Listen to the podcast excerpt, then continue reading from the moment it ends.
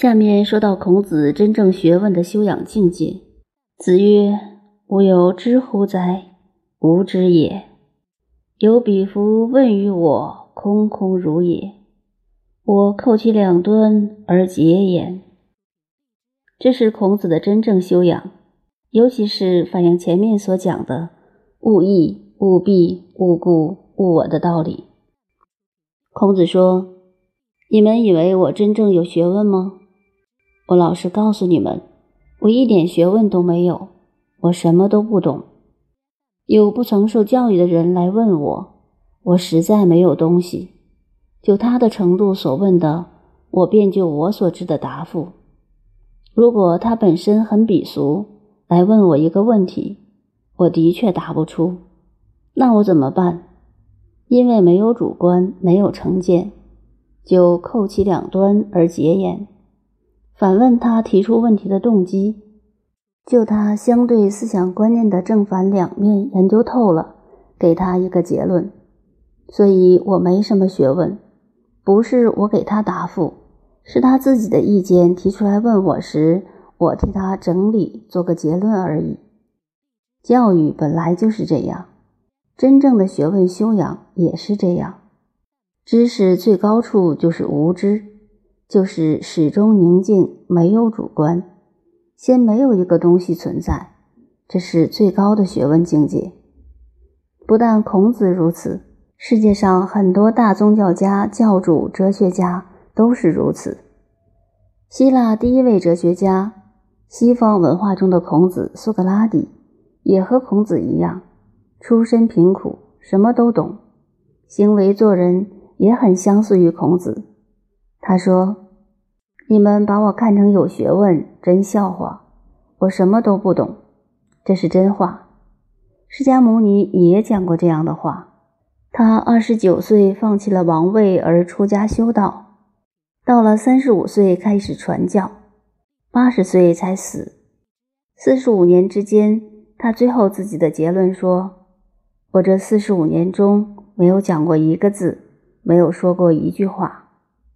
真理是言语文字表达不出来的。”我们可以退一步说，孔子所讲的无知，是俗语说的“半罐水响叮当，满罐水不响”。学问充实了以后，自己应是觉得不懂，真的自己感觉到没有东西吗？空空洞洞的，没有什么，这是有学问的真正境界。如果有个人表现出自己很有学问，不必考虑，这一定是半罐水。从学武的人就很容易看到，那些没练到家的人就喜欢比划，他是筋骨发胀，并不是故意的。而练到了家的人站在那里，好像风都会把他吹倒，打他两个耳光，他会躲开，绝不动手。学问也是一样，一个人显得满腹经纶的样子，就是有限公司了。所以孔子这一点，就是学问修养成就的真正境界。下面是孔子晚年的感叹：子曰：“凤鸟不至，何不出图？吾以义夫。”这是感叹时代。孔子认为自己一点希望都没有，他的希望不是对他个人，而是对于时代，感叹时代的无法挽救。我们中国文化中有几样东西很奇怪的，就是龙、凤、麒麟。中国文化是龙的文化，皇帝的时候就对龙的观念非常重视，而且一直流传到现在。中国文化的标志就是龙。讲到这里是一个大的问题了。西方人据圣经认为龙是恶魔，所以有一派教会不准家里有龙的画及模型，而且更认为第一次黄祸是元朝，还有第二次黄祸就是东方这个魔鬼要来了。这是西方文化的秘密。过去英国人已经做了一百多年的实验。促使中国的孤儿与外国的孤儿结婚，结果第一代生下来眼睛变黑了，再生一代头发也变黑了，到了第三代皮肤也变黄了。随便怎样配都是这样，所以西方人看到中国人的东西，他们内心上都在防备，我们身为中国人，对这件事不能不知道。所以，西方政治方面的人物、知识分子，尽管对中国文化敬佩，但他们内心还是处处防着我们。西方人有了这种思想，所以认为龙是可怕的。国内某一教派的人也有这种错误的观念。另外，西方文化有一派认为中国的龙就是恐龙，这也错了。我常告诉西方朋友，不要把恐龙当做中国文化中的龙。但中国文化中的龙到底有没有，连我们自己都搞不清楚。在中国的历史上，始终没有一个人看到整个的一条龙。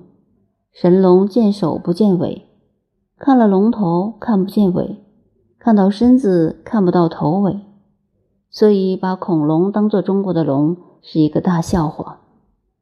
但究竟有没有这个生物，不去管它，这只是代表中国文化的精神。到底是代表什么呢？八个字，就是《易经》的文化所表示的：变化无常，隐显莫测。所以，我们对中国文化要有子谓于匡的那种信心。永远打不倒的，永远站起来的。为什么要用龙来代表？因为中国人所讲的龙是空中能飞、路上能走、水里能游的动物。说大可以塞满宇宙，说小可以细如发丝，这就是我们的龙。中国文化就像这个龙。至于凤，同龙一样，在画上画的和野鸡相似。但始终没人看到过，只是传说上要世界真正太平，圣者的皇帝出来了，凤鸟才出来一下。所以孔子用凤来感叹这个时代。所谓“凤鸟不至”这句话的含义，等于现在的说法：这时代不是我们的了。而“何不出图”这句话的意思呢？中国古代文化的来源是《易经》八卦，而八卦的来源。据说是黄河中出现了一条龙，龙变成了一匹马，这马的背上背了一个图案出来，这就是河图。另有洛书，是大禹治水的时候，对于天文地理工程的计算没有办法，后来在洛水里有一只白色的乌龟背了一个图案出来，大禹看了以后，发明了数学最高原理。因此而计算出工程的结构，治好了水患。于是河图洛书就成为了中国文化科学与哲学的先导。孔子的感叹就是说，像凤鸟至、河出图这样两个了不起的时代再也不会出现了。换言之，他虽想挽救这个变乱的时代而达到太平，但自己想想年纪大也办不到了。这段表示孔子文化修养的高超，做事做人挽救历史时代是那么热忱，那么有心。可是他觉得时间不属于他，大有力不从心的感慨。